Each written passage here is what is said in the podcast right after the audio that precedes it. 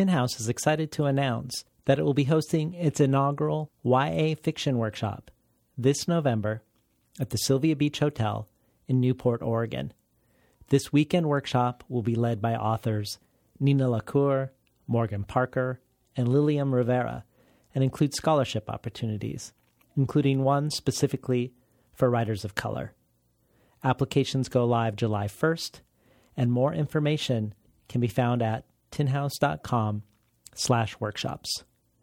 Before we begin today's program, a conversation with Ted Chiang, consider becoming a patron of Between the Covers. Tin House has offered an enormous variety of incentives for those listeners who become supporters. And Ted Chiang has added to the bonus audio archive the reading of an essay about capitalism and what lies behind Silicon Valley's fear of superintelligent AI. All of this can be found at patreon.com slash between the covers. Enjoy today's program. These stories are about the id unleashed. They're about the wildness contained in all of us. I think stories kind of have some kind of magical effect in the world. I think it's really hard to live without stories. And if somebody tells you, like, this is the way you're going to end up, you're lucky if you can forget that. You know, there's me, and then there's writer guy me, and then there's me working, which is the absence of me. It's just story. Had no idea how to write a novel, didn't know if it would ever come to fruition. Was working at a vet and kind of lint rolling puppy hair and cat dander off myself. They're almost like really shy animals. They will come out of the woods, but you have to stay very still. And you have to pretend like you're not interested in them. Artists tend to like put their fingers in the wounds, in the silences. I believe in the role of literature as a, as a, as a catalyst for dialogue and, and, and new forms of, of thinking. All the stuff I'm interested in is thrown into the washing machine that is my brain and it's put on spin. Good morning and welcome to Between the Covers. I'm David Naimon, your host. Today's guest is the writer Ted Chiang. Chiang graduated from Brown University with a degree in computer science and is a graduate of the Clarion Writers Workshop, the premier workshop for writers of science fiction and fantasy. By day, Chiang works as a technical writer in the software industry, but he is also one of the most celebrated science fiction writers of our time. A slow writer, having written under 20 stories in the last 30 years, Ted Chiang has nevertheless won 27 of the major science fiction fantasy awards, including four Hugo Awards, four Nebulas, and four Locus Awards. His work has been anthologized in the Best American Short Stories, and his short story, Stories of Your Life, was the basis for the Academy Award nominated film Arrival, starring Amy Adams. The arrival of Ted Chiang's second collection of stories, Exhalation, is thus a significant event in the literary world. In that spirit, for only the third time ever, the New York Times included a separate section in its Sunday edition dedicated solely to a short story, in this case to one of Ted Chiang's. With starred reviews from Kirkus, Publishers Weekly, Booklist, Book Page, and Library Journal, Exhalation has been heralded by Colson Whitehead as lean, relentless, and incandescent. Blake Crouch adds that Ted Chiang has no contemporary peers when it comes to the short story form. His name deserves to be mentioned in the same breath as Carver, Poe, Borges, and Kafka. Every story is a universe. Every story is a diamond. You will inhale exhalation in a single stunned sitting because true genius doesn't come along nearly as often as advertised. This is the real thing. Karen Russell says Ted Chiang writes with such a matter of fact grace and visionary power that one simply takes on faith that his worlds and his characters exist, whether they are human or robot or parrot. He is the rare author who makes me feel also that he believes in his readers, in our integrity, and our imagination. And finally, Aja Gabel says, There's so much excellence in the labyrinth of ideas and exhalation machines that question free will, AIs that challenge love, software that shapes memory. What truly astounds is the tenderness that pulses through each story like a heartbeat. When I read Ted Chiang, I am reminded not only of what might be, but what is. our own humanity, realized again and again through wonder, language, and empathy. He is not only at the top of his genre, but a true storyteller and one of our most skilled and fascinating. I'm so excited to live in a world where Ted Chiang is writing. Welcome to Between the Covers, Ted Chiang. Uh, thank you. Thank you. That was quite an intro. well, you were a student at Clarion Writers Workshop, and then later on, you were a teacher at the writing workshop. And that workshop, um, students live together for six weeks, and each week, a different teacher comes for a week. And I've never done Clarion, but when I uh, took a workshop with Kelly Link, one of the things that struck me, having only taken more conventional literary writing workshops was how different the approach was. Uh, that she was drawing on a different tradition of sensibilities, of reader expectations, and there were different um, ways she would look at tropes within story structure. And I know your your approach to fiction is going to be particularly yours. It's not going to be representative of science fiction and fantasy versus literary workshops. But I still think it would be interesting to maybe start there a little bit with some of the things that are particular to the way you approach uh, a short story. One of the things that you said is that you've always been drawn to clear explanations, that a great explanation is not just useful, but can also be beautiful and even thrilling. And I think, in a sense, we can view your stories as sort of as beautiful, thrilling explanations. So I was hoping maybe you could talk a little bit about this, um, your interest in um, fiction writing in a sort of explanatory mode?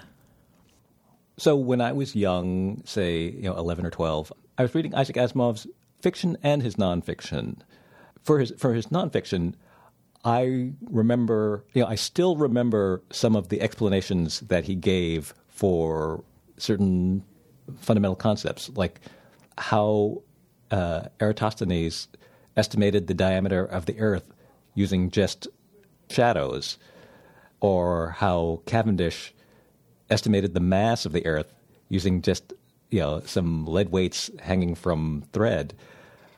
And I remember you know this uh, this kind of thrill of understanding of uh, w- when an idea became clear that it was a really profound experience. And I think that some some science fiction can achieve a similar quality. In in some ways, I think it is a way of uh, evoking in readers the same thrill that scientists have when they make a scientific discovery, when they are uncovering new knowledge. Um, I you know I assume you know they are they experience uh, a real visceral uh, excitement. And I think that uh, some of the the awe or sense of wonder that we associate with science fiction is very similar to that awe that scientists experience. So when I I guess when I write science fiction, one of the things that I'm interested in is trying to uh, recreate that experience, having that experience where the you know, the reader, along with the protagonist, gains some new insight, some new way of seeing the world. You know, I think that can be uh, a really powerful experience, and I think that's something that, yeah, that you know, I find in from reading nonfiction about science and in reading science fiction, and that's something that I value a lot. So let, let's take that idea of approaching um, or aspiring for a beautiful and thrilling explanation in a, in a story and and look at the first story in the collection the the merchant and the alchemist gate what were, what what is an explanation that sort of undergirds that story for you well that story is not so much uh, about elucidating a particular scientific idea that story is more about trying to reconcile, I guess, trying to reconcile oneself to the idea of fate. And can you understand fate and destiny as being something positive rather than the more typical negative associations of sort of doom and helplessness. Is there a way to accept the fact that some things are inevitable or some things can't be changed, but uh, find maybe solace in that rather than dis- discouragement or uh, d- doom? Well, can you speak to the the story setup for this story? Um, both the way you take uh, Kip Thorne's view of a time machine and twin it with a setting in ancient Baghdad. So it's a, it's a time travel story, but it's also an attempt to emulate uh, A Thousand and One Nights. Uh, I thought it would be interesting to uh, combine those two because time travel stories uh, they often have a uh, recursive element because uh, your characters may be traveling back to the same moment in time multiple multiple times, and A Thousand and One Nights is characterized by these sort of uh, nested stories where someone tells a story in which someone else tells a story in which someone else tells a story. So you know that seemed to me you know that there might be some compatibility between those two, and and again, I thought that the the idea of uh, acceptance of one's fate, you know, that is that is one of the pillars of Islam, and so uh, I thought that an Islamic setting might be an interesting place to tell a story about time travel, where you can't change the past. And and what about Thorne's idea of a time travel door rather than a vehicle was compelling to you in this setting too? Okay, one of the things that I liked about Kip Thorne's uh, the, the the type of time machine that Kip Thorne invented um, was that it was very it seemed very tangible to me. It seemed concrete in a way that the more the more common sort of DeLorean Back to the Future kind of time machine seemed kind of hand wavy.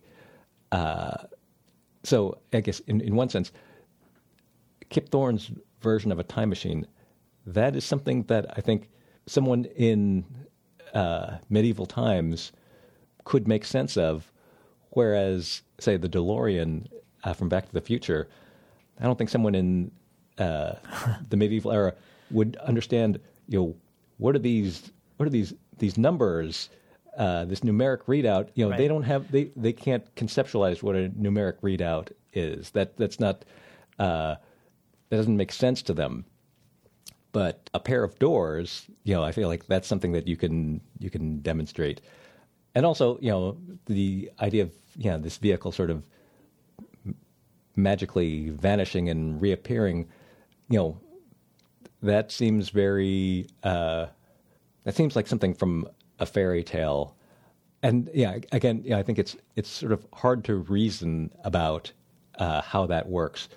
Uh, whereas the you know the sort of pair of doors that Kip Thorne uh, p- proposed, uh, you know, when I thought about it, it's like you know, I I can I can sort of reason about it how you know how to make use of that. I uh, I can make sense of it. I can you know I can sort of extrapolate how it will work in a way that, you know, with the flying DeLorean, uh, I think you know that is. Um, I, I would just have to take the creator's word for it. Yeah. Well, I want to return to this. The first thing you said about this story, which I think is true about a lot of your stories, is often taking a premise that might be otherwise viewed as uh, sad or despairing and find like you're saying here this idea of fate and then trying to to d- portray it in a way where we could have solace in it. Because uh, one review of this collection described exhalation as black mirror for optimists. That seems interesting in a way that it's both are conceptually driven and puzzle like but unlike black mirror exhalation isn't cynical or, or dark at, at all. And and Joyce Carol Oates' review in the New Yorker is is titled "Science Fiction Doesn't Have to Be Dystopian," and it feels like um, in most time travel stories, people are going back to uh, right or wrong, or motivated to right or wrong, or to make amends, or to stop an evil act in history. So to discover that one can't change the past would, in most of those stories, be a very discouraging or sad thing. So I was wondering if maybe we could unpack that a little more, if you could talk more about the impulse to portray it as otherwise. I feel like there are two separate questions there. One is sort of the, the question of how often is science fiction pessimistic or dystopian, and you know, Black Mirror being sort of an example of that. And then there's the question of reconciling reconciling ourselves to fate or the unchangeability of the past. Okay, so t- in terms of the first question, for for a long time, science fiction was associated with um, a sort of techno optimism or uh, sort of a boosterism uh, of technology, and you know, I, I think that was a reflection of a general attitude of optimism uh, about the future uh, as, as a whole and technology in, uh, in particular. Then, as attitudes changed, you know, science fiction also changed, and then you started seeing a lot more dystopian views of the future, uh, more explorations of the downsides of technology. You know, we've seen some of that uh, sort of replayed uh, again in in the last 20 years that uh, in, specifically in terms of uh, digital technology the dot com booms the various dot com booms and you know the various revolutions in personal computing technology there's a period of immense optimism about them and their ability to, to transform the world. And then more recently, there has been uh, a, a reaction and a, a, recognition of all the negative ways that they can that they have and could continue to affect the world. So Black Mirror is probably a product of or a reflection of you know this more recent, uh, more pessimistic view of technology. I guess in in terms of discussing the implications of a new technology. I guess I personally am more interested in stories that that make a good case for both, because I think you know m- pretty much all technologies there are good arguments in favor of them and there are good arguments against them, and I think you know in general it's important for us to recognize that there's no technology that is simply one or the other. There's there's been no invention for which undiluted optimism was the appropriate you know response, but also there's no technology for which unmitig- unmitigated pessimism was the appropriate response. And so I think that it's important to recognize that, that you know there are both positives and negatives, and we should ideally you know make considered decisions about technology in light of the advantages that they could bring and and the harm that they could bring. And so that that is something that in the stories of mine that deal with uh, a new hypothetical technology, that is, I think, the approach that I am trying to take. Hmm. Well, in your non-writer life, you said that you used to consider yourself a pessimist rather than a cynic. But having seen how other people's behavior is malicious or hypocritical, you've since become more cynical. Nevertheless, it, to me, your stories seem couldn't be less cynical, and that you've even described them as an attempt to resist the identification of materialism with nihilism. So I was curious how you square the writer and the work in this regard. Okay, so when I was talking about, I was talking about resisting the uh, identification of materialism with, uh, nihilism. nihilism. Um, I guess that reflects my general philosophical stance. In that, you know, I, you know, I'm an atheist, and I believe that we are made of matter and uh, not uh, not spirit. That there is uh, there is no spiritual component to the universe. But I think that that does not mean that that life is meaningless the way some people seem to seem to conclude from from that premise. I think that we are able to create our own meaning. Um, I don't think that we need a uh, a deity or uh, a supernatural component to the world in order to provide meaning for us. So I'm trying to, I guess, counter this tendency that a lot of people have to thinking that, you know, the fact that we are that we are just made of matter. This tendency for people to find that um, disappointing or or uh, depressing or somehow sapping the uh, the meaning from life. You know, viewing the the universe as being made purely of matter can be, on the one hand, you know, really wondrous because it's it, it is, I think, genuinely amazing that uh, that we are here and that matter is capable of creating us. That uh, that a purely physical universe can support, can give rise to us. Um, so yeah, you know, I think we can, you know, we can understand that and feel wonder at that.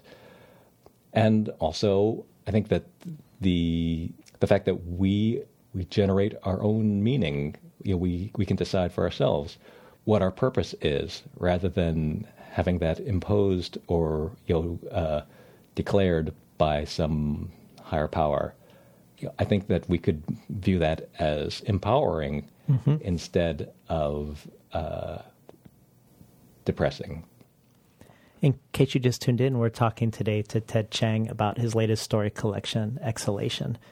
One of the things you frequently return to in your work is the question of free will, often from the perspective that we might not actually have it, that the world might be more determined than we hope it is, and yet that it isn't something necessarily to despair over, kind of like we're, we're talking about about materialism. Now, I was curious if you return to this theme of free will repeatedly because it is an alive, open question for you as a person, or instead because you feel strongly one way about it, but want to portray it in a, in a way that is more pa- palatable than it is often portrayed. So, uh, I'm a compatibilist. That uh, that means that I believe that the most meaningful definition of free will is one that is compatible with determinism. This is a, a well recognized philosophical stance on the question of free will, uh, but certainly not everyone not everyone believes in this stance. There are plenty of incompatibilists. I've come around to the uh, to the point of view that you know if you think about what it is that we want from free will, I think that uh, that is actually exactly what we have living in uh, a, a universe that is purely made of matter and that follows physical laws. I think that uh, if you actually you know try and pin down what it is we want, you know what it is to really deserve the credit for your good deeds or deserve the blame for your you know bad deeds. I think that is uh, that is what we have, given that we are made of matter and uh, that we uh, are supremely complicated physical machines. I don't think that the things that people you know say they want from free will are better supplied if you posit that we are somehow made of spirit or have some non-physical uh, mechanism at work, some violation of physical law uh, underlying us. Um, I don't think that you actually get those things.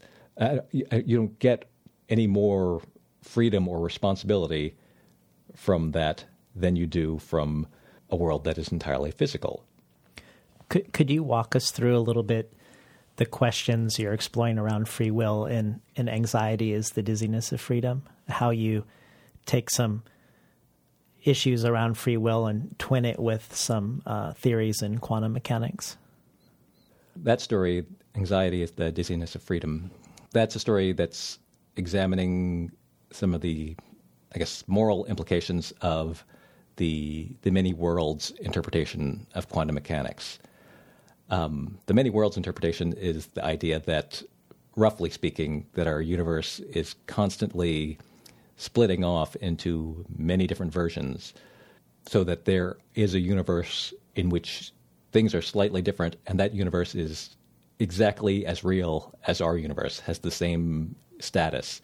So that there is that there are almost an infinite number of these other universes in which things are slightly or greatly different uh, than they are here.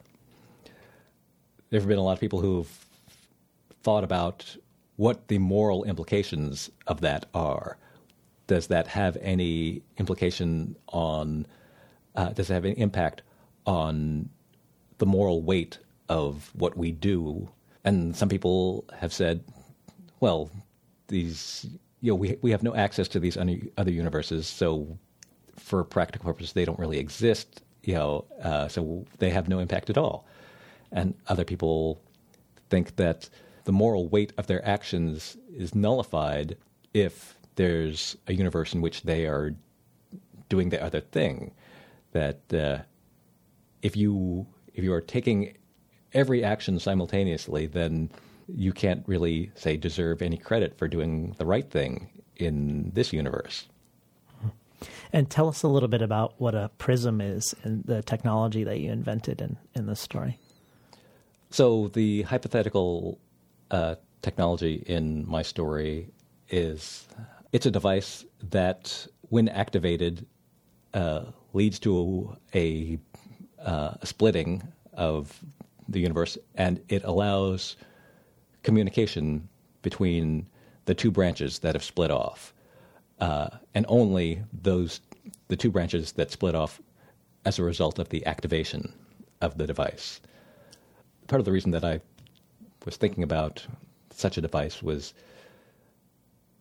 when I thought about the the more commonly depicted idea in science fiction where somehow you can choose another an alternate universe and create a portal and enter it and visit this other universe uh, I was sort of wondering like what does the what does the the user interface for that device actually look like? How how can you possibly choose what alternate universe you uh, are trying to reach when there are pretty much an infinite number of them.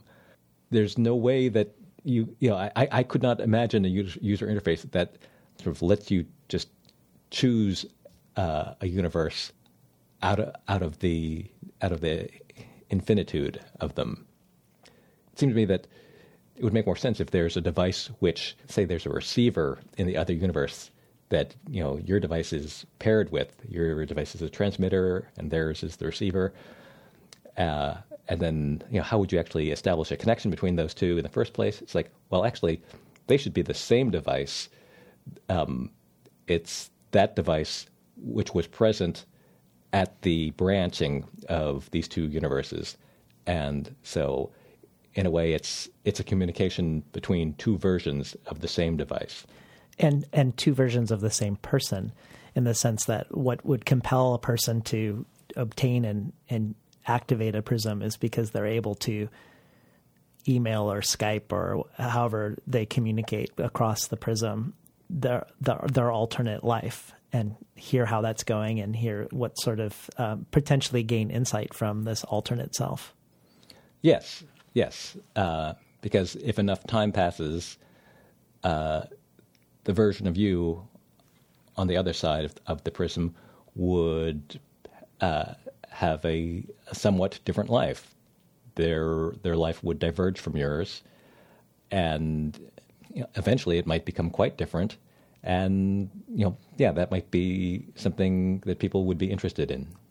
Well, well, another aspect of the way you construct stories that I think is really interesting is that you you need to know how the story ends as well as the arc of the protagonist before you begin writing. So I would love for you to talk to us about how that works for you, um, and also once you you've figured out the ending and presumably maybe even written the ending, what happens after that when you're when you're uh, drafting a story? In the past, you know, when I was younger, I would start writing stories where I didn't know how they were going to end, and I was never able to finish those stories. Yeah, I started many, many stories and just uh, petered out. Uh, and so eventually I realized that I needed to know the ending uh, first. And if I knew the ending first, then I could finish the story. You know, that has become, yeah, my standard modus operandi. Um, and so for me, having that ending in mind, it gives me a destination to work toward. So whenever I'm working on a scene, you know, whether it's really obvious or not, I am always thinking about how does this scene support the ending that I want? How will this scene contribute to uh, to to getting to that destination? And are you typically writing in a, a linear fashion towards the ending, or is it more hodgepodge uh, after you have the ending established? It is more of a hodgepodge. I am writing the scenes in no particular order. Yeah, I sort of jump around, uh, working on different scenes, expanding them until eventually all the pieces uh, connect, and then then I have a complete story. Well, on the macro level, there's a lot of circularity and recursiveness in many of your stories both when you're engaging with time travel and also when you're engaging with memory. So it's interesting how there's also a circling or a returning on the micro level that the first thing that you write is the last thing in the story and that we are returning to this first thing as the story finishes. And and similarly another aspect of your story structure reminds me of the themes on the macro level too because you are writing and we are reading toward the first thing that you wrote and thus the oldest thing that you wrote. And we are also in one respect because of this we're moving toward the past towards the oldest part of the story. And we also see this on the macro level in a good number of your stories um, science fiction stories set in the past or stories that are reconsidering debunked ideas from the past as if they were true ideas so imagining the world as if they if these discredited ideas had been proven true. And I was hoping maybe you could talk more about your interest in using using discredited worldviews as as a, a way to build a world, an alternate past world. First, I just want to say, like, I, f- I sort of feel like maybe this would be more interesting if you just talked uh, about my work rather than having me talk about. I don't know about work. that. Because um, uh, I think you know that's uh, it's it's it's it's really interesting to hear how uh, you interpret my work. But um, but okay, uh, with regard to the question of examining sort of debunked ideas of the past, yes, something that I have done uh, in uh, multiple stories is take a uh, an outmoded scientific idea, a discredited scientific notion from the past, and imagine uh, what the world would look like if it were true. Because whenever I read about some discredited scientific idea, some you know how people in the past used to think the universe worked, I, I, I generally find that really interesting because because the people of the past they they were not dummies you know, it, it can be sort of easy or tempting to make fun of them uh, for believing in these things, but they didn't just, you know, they just didn't pull these ideas out of thin air. They had a certain set of observations, and they formed a hypothesis as for you know how the universe would work in order to explain those observations. And so, at the time, those were you know reasonable explanations for how the universe would work. It's only later on, as our set of observations grew, that we encountered, you know, uh, phenomena which disproved uh, these older theories, and then we came up with new theories uh, that that were better explanations. But I I do find it interesting to think about, you know, what what sort of observations would have been required to confirm those earlier hypotheses if uh, they had continued to find evidence that showed that their original hypothesis had been correct. What would that universe look like? What are the implications of these outmoded hypotheses? And you know, I, I guess I think they are sort of a one way that we can think about the world, you know, differently than the way that we ordinarily think about it. I guess I, yeah, I think it's it can be um, a useful exercise in just thinking about how how a universe works, what sort of implications follow, um, how different assumptions give rise to other consequences, and how things are sort of intertwined. I think it's a I guess a, an interesting way to think about how a universe is put together. Hmm. Well, my favorite story in the collection, I think, is a good example of this on, Omphalos, where you adopt the belief in young Earth creationism, which was sort of a default belief until the 1600s. And you imagine a world where further evidence continues to prove the theory that the Earth is way younger than we now believe. Um, and what's so amazing as a reader is that we, we are with a scientist, we're with an archaeologist, and like you say, these these people aren't dummies. But in this case, the archaeologist is discovering things that reconfirm their faith in their belief in the world and how old it is, while doing a truly scientific and rational methodology. So you've twin you've twinned science and awe and wonder because they'll discover occasionally they'll unearth trees without growth rings or skulls without sutures or mummified humans without navels. And they know when they do that they're unearthing the first generation that was created by God to populate the earth that didn't have predecessors.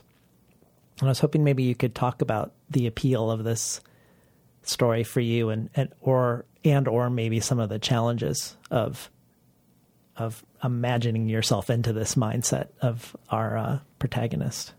There have been a number of people who, in recent, uh, I guess in the last couple hundred years, who have attempted to defend young Earth creationism by uh, explaining that it makes sense that the Earth would appear to be very, very old even though it's very young. And they have they have constructed arguments for um, why we should expect the Earth to look very old when it is in fact very young.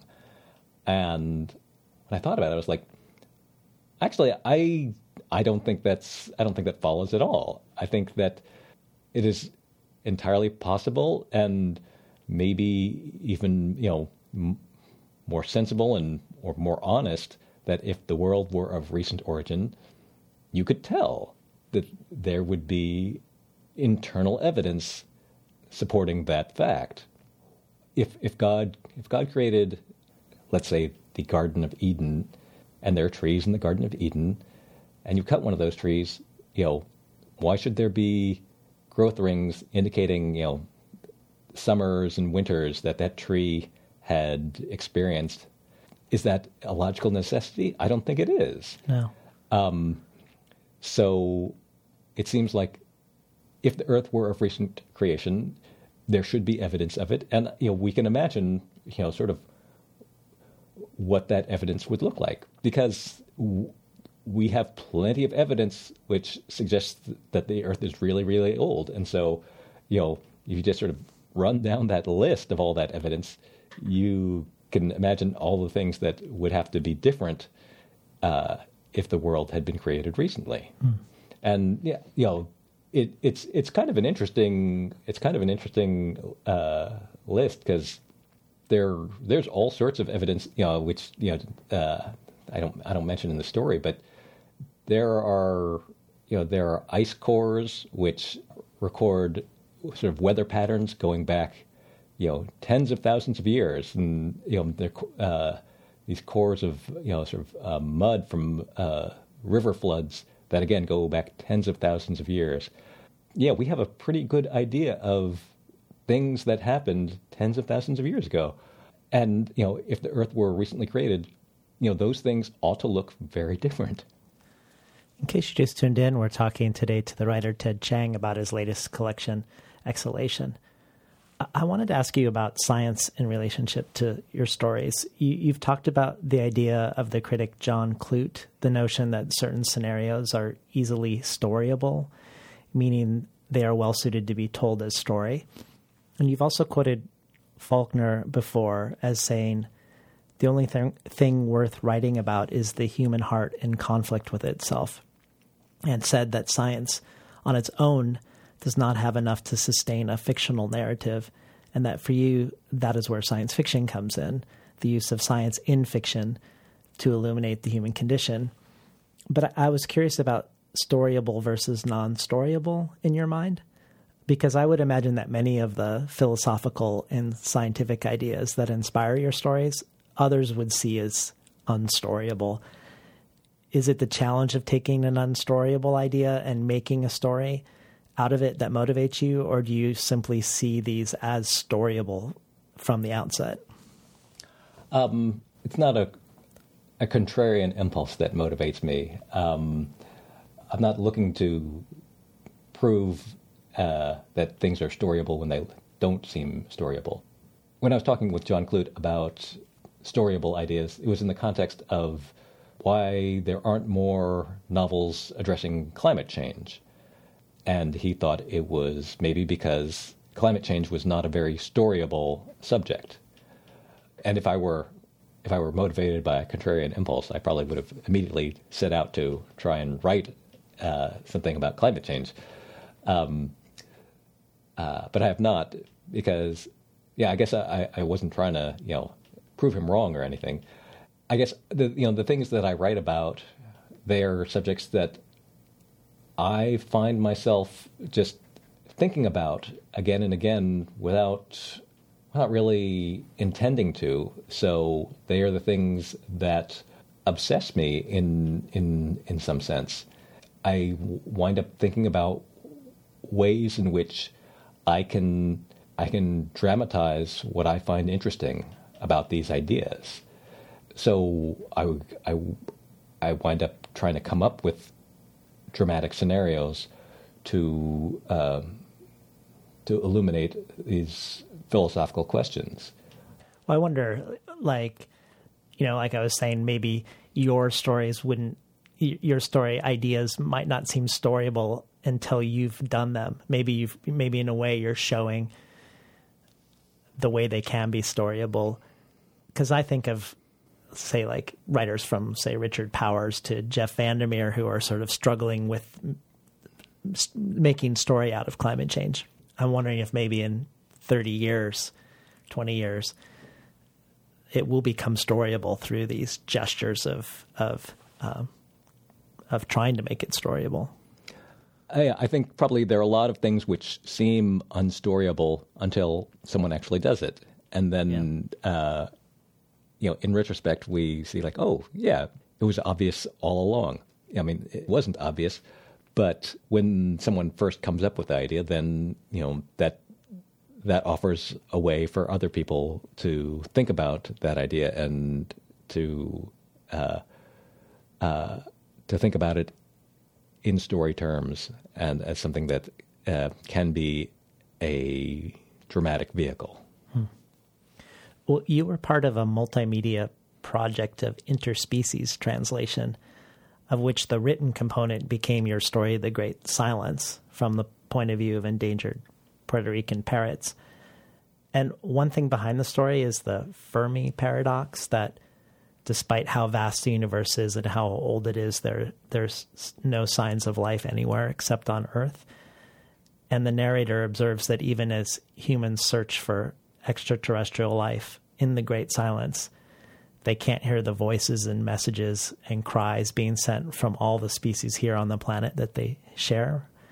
Uh, and I wonder if this comes back to the question of storyable. The stories that we tell are usually human centric. If it simply is more storyable to imagine traveling into space and exploring and problem solving with us at the center than it is to listen to and and contend with the desires and needs of other creatures that we are around all the time. The idea of exploring outer space, uh, I think it, part of the real reason it's appealing, and I can't deny that you know I have an emotional attachment to that idea, but I think part of the reason it's appealing is it reminds us of uh, the idea of you know being on the frontier of being pioneers. Uh, it's a kind of story that we grew up with. Um, especially, I mean, especially in America, that we grew up with the idea of uh, pushing ever outward. Uh, so I think that that is a uh, that's a kind of narrative which we can also impose on space travel, and that makes it something appealing and sort of uh, resonant for us. And uh, likewise, the idea that there might be things out there, um, uh, you know, I think yeah, that fits very well with that uh, that narrative. By contrast, recognizing the recognizing the intelligence or um, acknowledging the experience of animals on Earth, that I think is um, probably uh, troubling to us. Um, I think we resist it because historically we have treated animals very badly.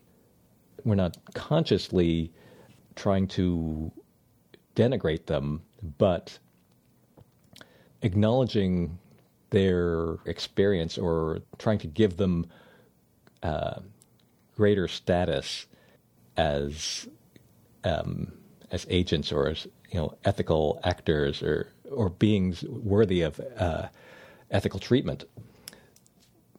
That forces us to confront the uh, the enormity of you know what we've done in the past, and um, and that's uncomfortable. So that's not something that is something that's that's not something that's really attractive uh, to a lot of people. Hmm. Well, one of the things that the story of the Great Silence points to is maybe a failure of human imagination around this yearning for otherness when we have the otherness right right next to us and the ways human imagination might even work ag- against us. And it reminded me of the essay that you wrote in BuzzFeed about our fear of artificial intelligence and how it is how you think it's really a misplaced fear that is really the fear of ourselves within a capitalist society. And I was hoping maybe you could just unpack what you were exploring in that essay a, a little bit for us. That essay is a response to uh, some of the articles that we've been seeing more recently about the fear that a super intelligent AI uh, would be created and then uh, take over the world and possibly destroy humanity without necessarily intending to, but uh, just as a side effect of it pursuing the goals that we programmed into it. And I thought that this fear made made no sense. Uh, that there'd be no way that there'd be no reason to think that a super intelligent AI would would do these things which seemed completely ridiculous, and uh, it seemed to me that uh, this scenario could be better understood as kind of a fear of being outcompeted by by better capitalists than we are. Uh, the idea that an AI might be better at capitalism than any human is, and thus it might crush us the way that um, successful corporations crush other companies and also anything else that gets in their way. So yeah, it, it seemed that you know the the behavior that um, some people were attributing to super intelligent AIs, you know, a kind of um, victory at any cost, no holds barred, uh, damn the consequences kind of attitude. That's those are all attributes of um, late capitalism, mm-hmm. and so I felt like you know they are kind of projecting onto these hypothetical uh, super intelligent AIs. They're projecting onto them the characteristics that that we practice, that we praise in companies now. Uh, to you know, to some extent, we you know we praise Silicon Valley companies.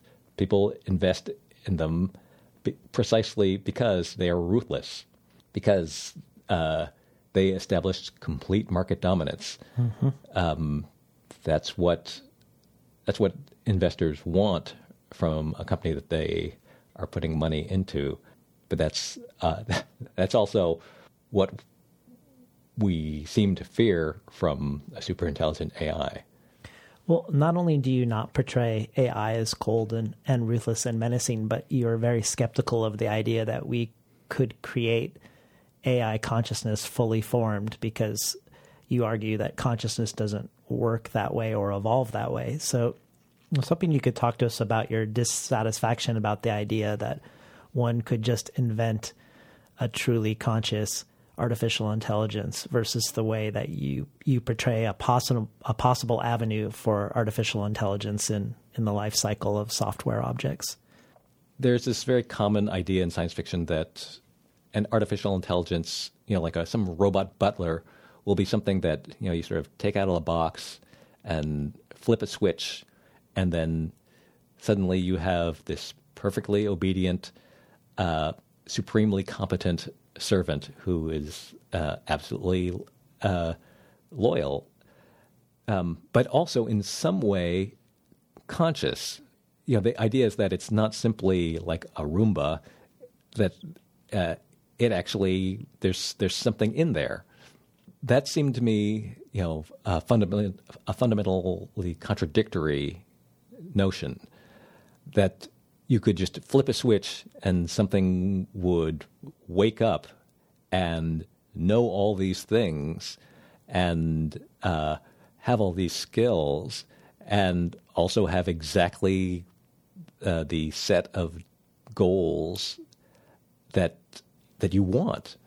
Because if you look at if you look at uh, human beings and you think about what does it take to get a good human butler you know, a child does not make a good butler.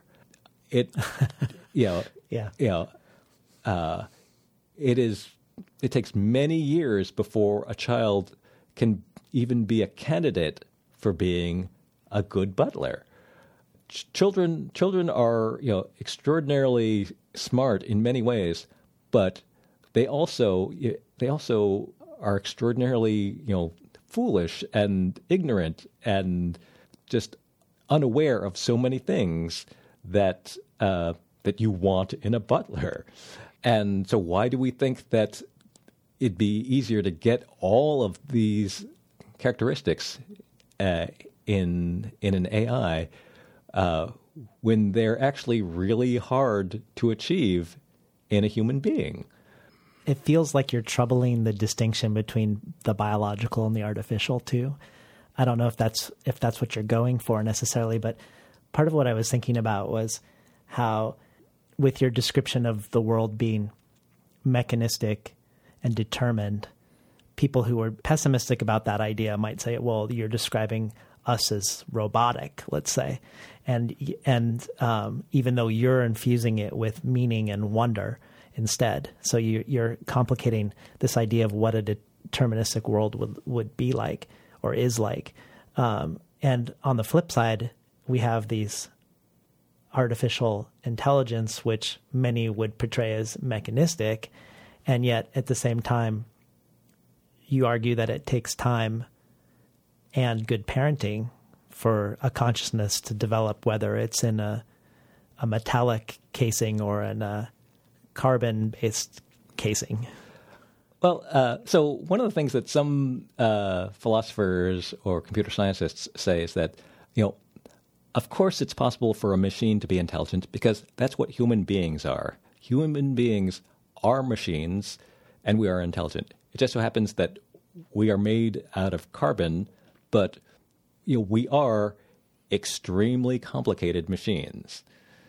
Uh, I think that any machines that we make, that if if we ever expect to make a machine that is conscious, that has uh, self awareness that is remotely comparable to that of a human being, it will necessarily have to develop in you know, roughly analogous ways. You know, there there could and you know very likely would be you know enormous differences, but I I, I think that it may be you know intrinsic to the nature of consciousness that it is something that uh, comes about gradually. That um, it's it's something that inhabits a body. Uh, it it learns how to uh, manipulate things using that body. It learns how to navigate an environment with that body.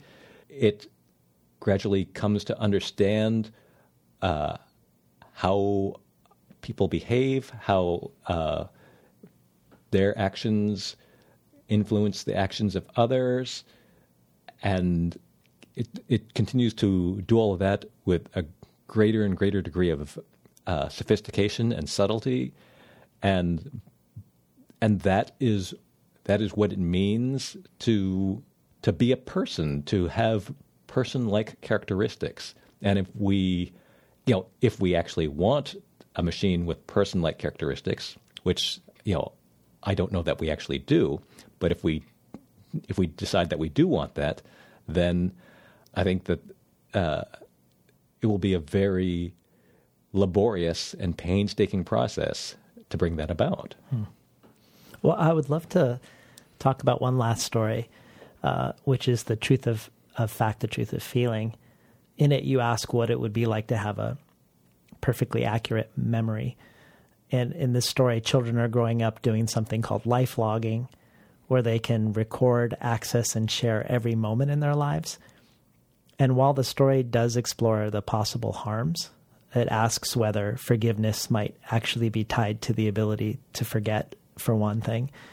It also contextualizes this new technology alongside an older yet equally monumental shift in our relationship to language and memory. So I, I was wanting you to talk about the juxtaposition between this future technology of life logging and uh, and the very ancient technology of of writing, uh, and and what you're going for when you interbraid them in this story.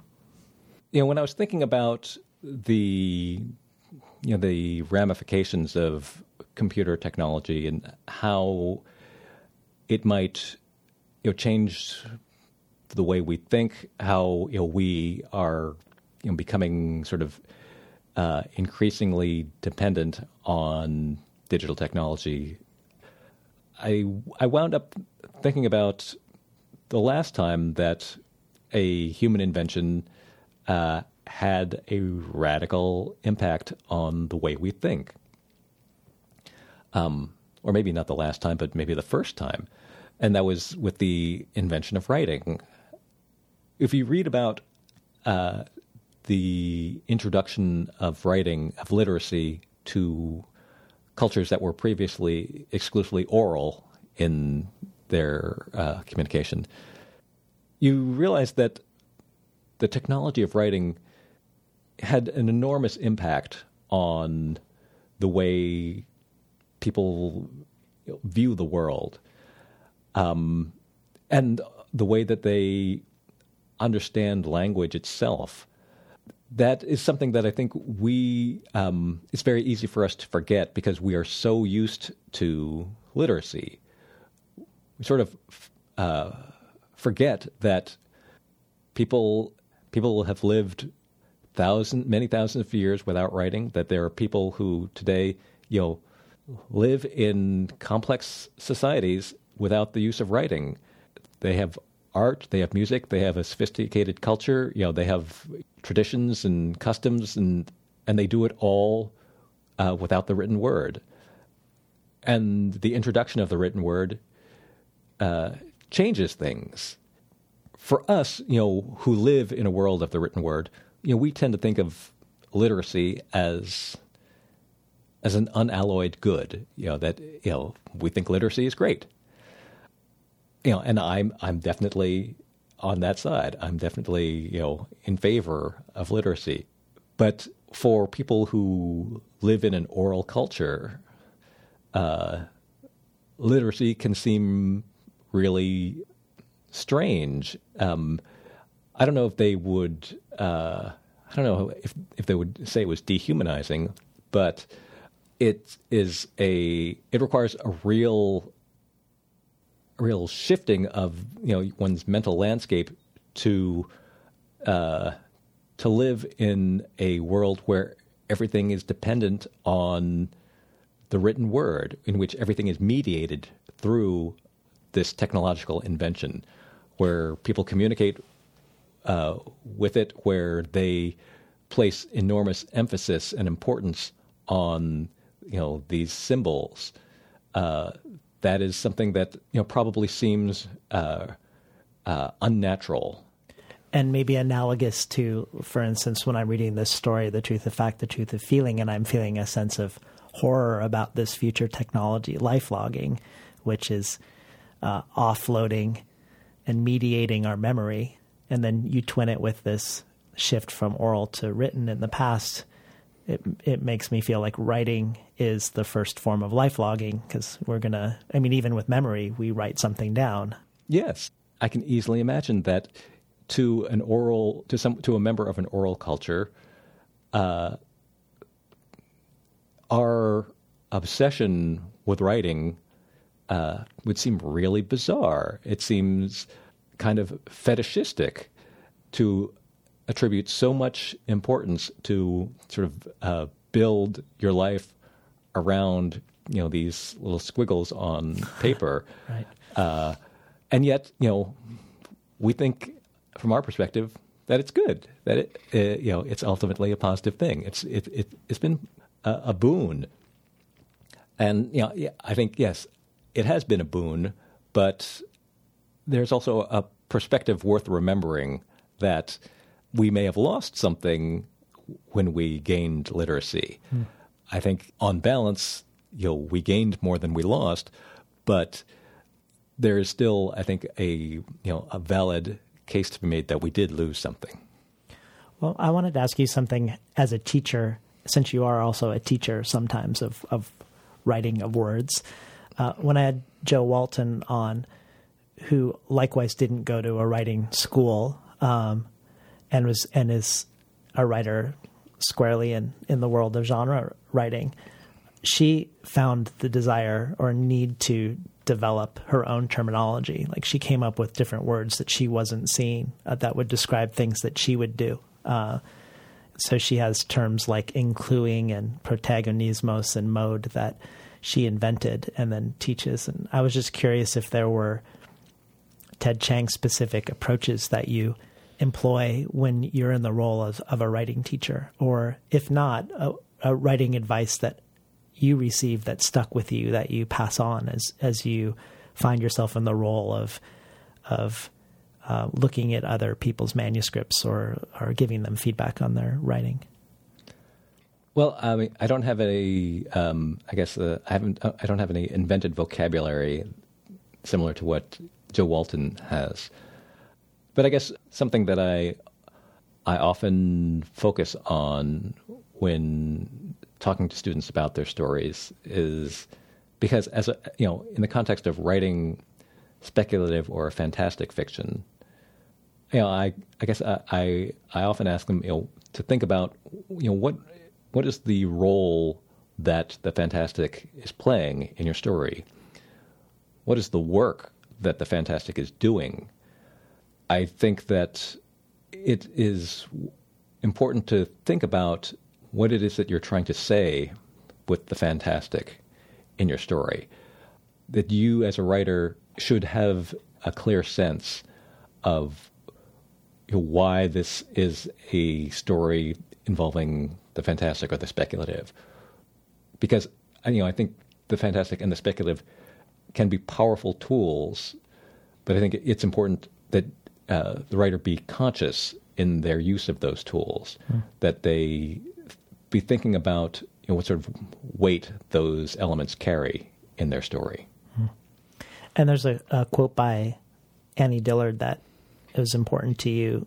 You have been sent here to give voice to your own astonishment. What, what speaks to you about that quote?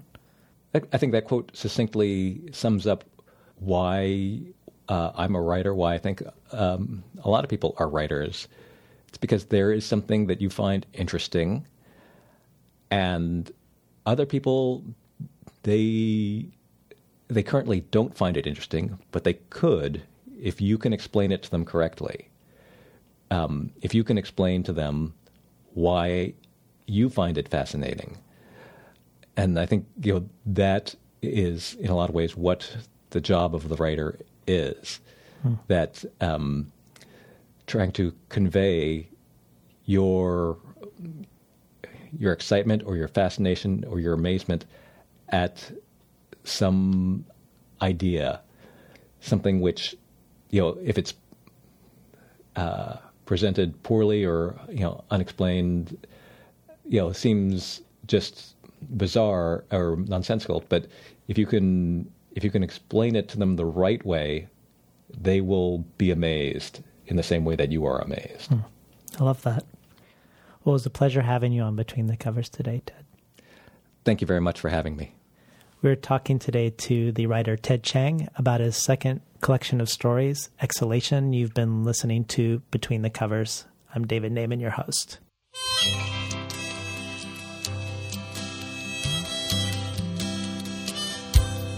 Today's program was recorded at the studios of KBOO, volunteer powered, non commercial, listener sponsored, full strength community radio from Portland, Oregon, found at kboo.fm. Ted Chiang has added to the bonus audio archive a reading of an essay about why exactly Silicon Valley fears superintelligent AI. This joins supplemental material by Marlon James Carmen Maria Machado, Sheila Heti, John Keene, Christine Schutt, Christina Rivera Garza, and others. All of this can be found at patreon.com slash between the covers. Finally, I'd like to thank Imre Lodbrog and Barbara Browning for creating this outro. Their album Imre Lodbrog, A Sapatita Me, can be found on iTunes, and Barbara Browning's trove of ukulele covers can be found at soundcloud.com slash Barbara Browning.